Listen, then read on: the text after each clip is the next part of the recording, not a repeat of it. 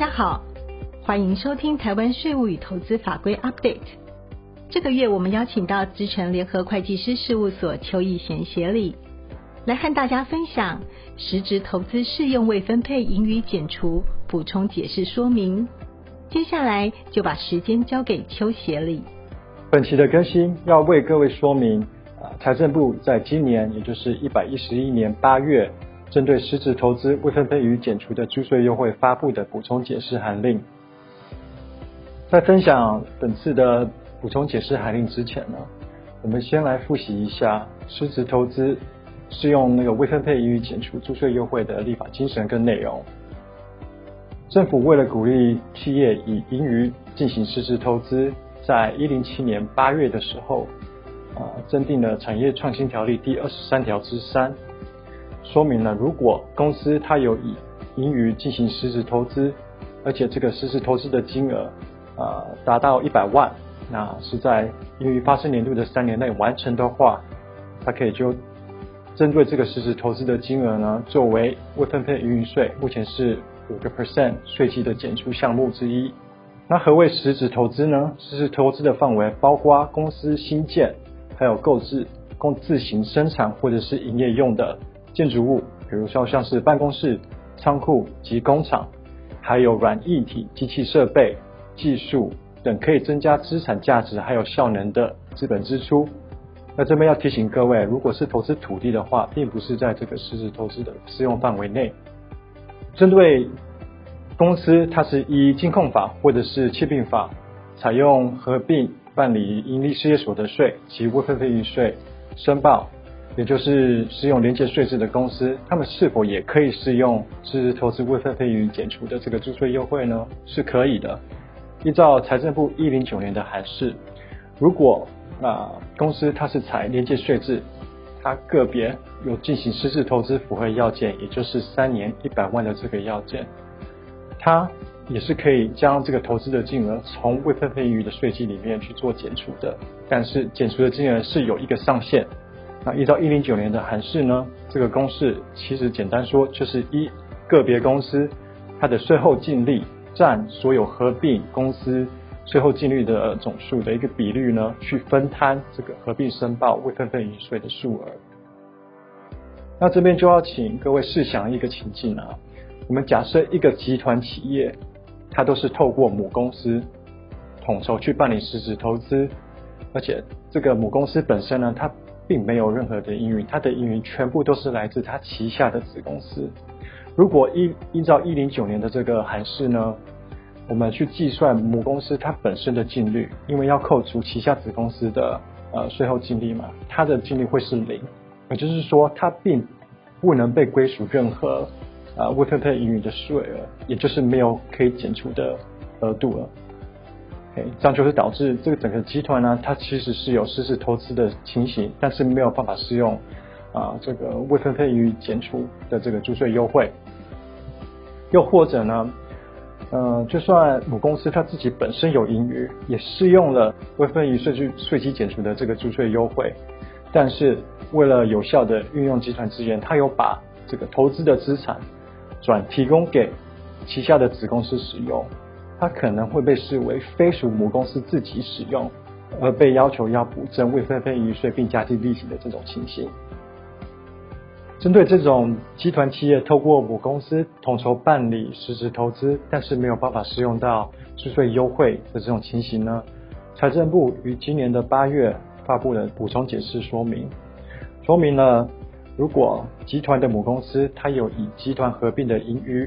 啊去做实质投资。它实质投资所取得的资产是供母公司跟子公司使用的话，可以依母公司及子公司使用的比例去分摊个别应归属的投资金额，啊，并列为合并申报未分配盈余税基的减除项目哦。换句话说，就算子公司它本身没有进行实质投资，但是依照一百一十一年的这个解释函令呢，如果它有使用到母公司。实质投资所取得的资产，就可以依使用的比率去归属属于各个公司的投资金额，进而可以使用到各个公司它可以减除的限额了。那这样子呢，也比较符合目前产业实际的投资情况，也符合奖励实质投资的立法精神。现在我们就来带个事例，呃，向各位说明可能会比较清楚。假设现在目前有一个集团，集团有四家公司，甲、乙、丙、丁。甲公司为集团的母公司，它持有旗下子公司乙、丙、丁百分之百的股权。那这个集团呢，也一气并发，啊，采用了连接税制合并申报。那这集团为了有效地运用集团的资源，都是透过甲公司，也就是集团母公司统筹去办理实施投资。那假设我们他们呃有购置了一个建筑物，这个建筑物是是一个联合办公大楼。呃金额为五千万，那这个建筑物呢是供啊集团的母公司跟子公司共同使用的。那我们现在假设这个集团合并的未分配余申报数额是两千万，那我们现在就来依一零九年韩式的公式呢来计算可以归属个别公司的未分配余数额。那为什么要计算呢？因为这个就是可以减除未分配余税金的上限。那一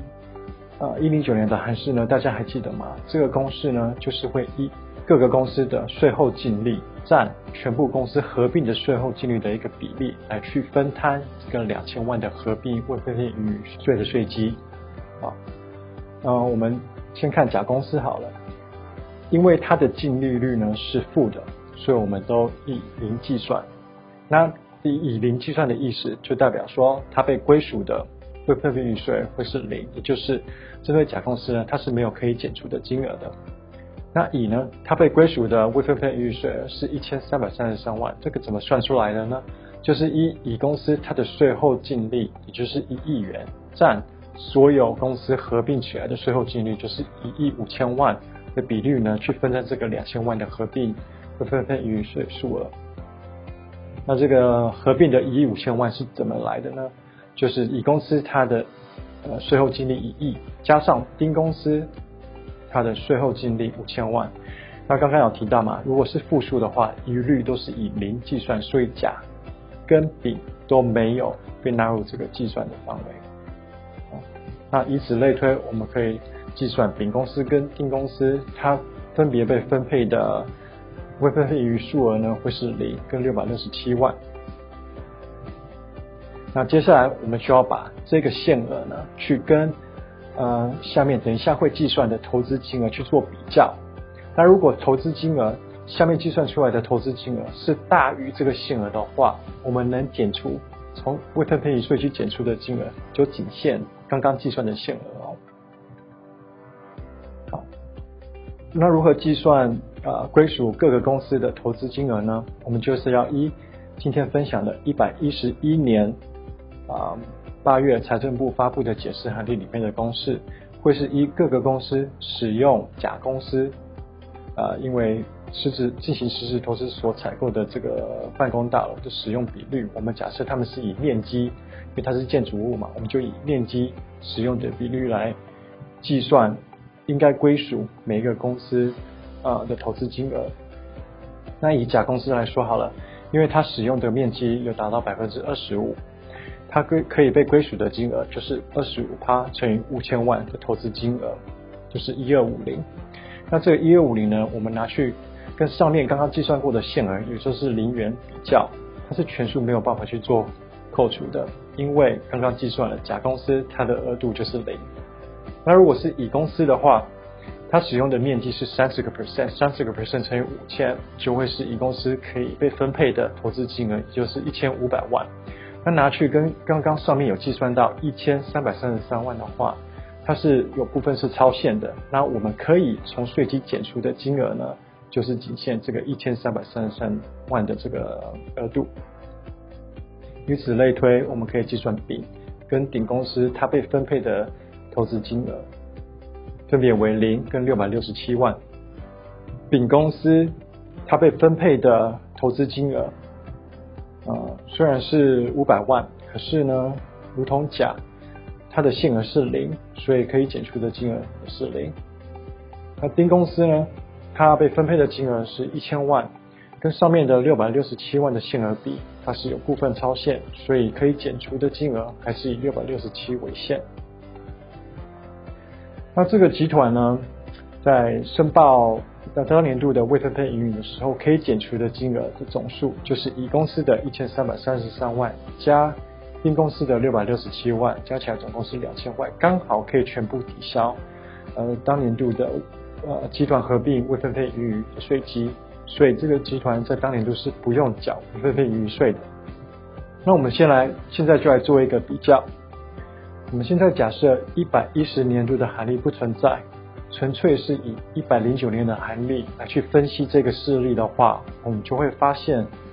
这个集团呢合并的未分配盈余税的税基还是两千万，它是没有办法适用到那个实质投资未分配盈余减除的。那原因是有两个，第一个就是刚刚有计算到甲公司它是母公司，它要减除乙丙丁的税后净利来计算可以归属它的未分配盈余，来作为它的限额嘛。那刚刚计算的金额是零。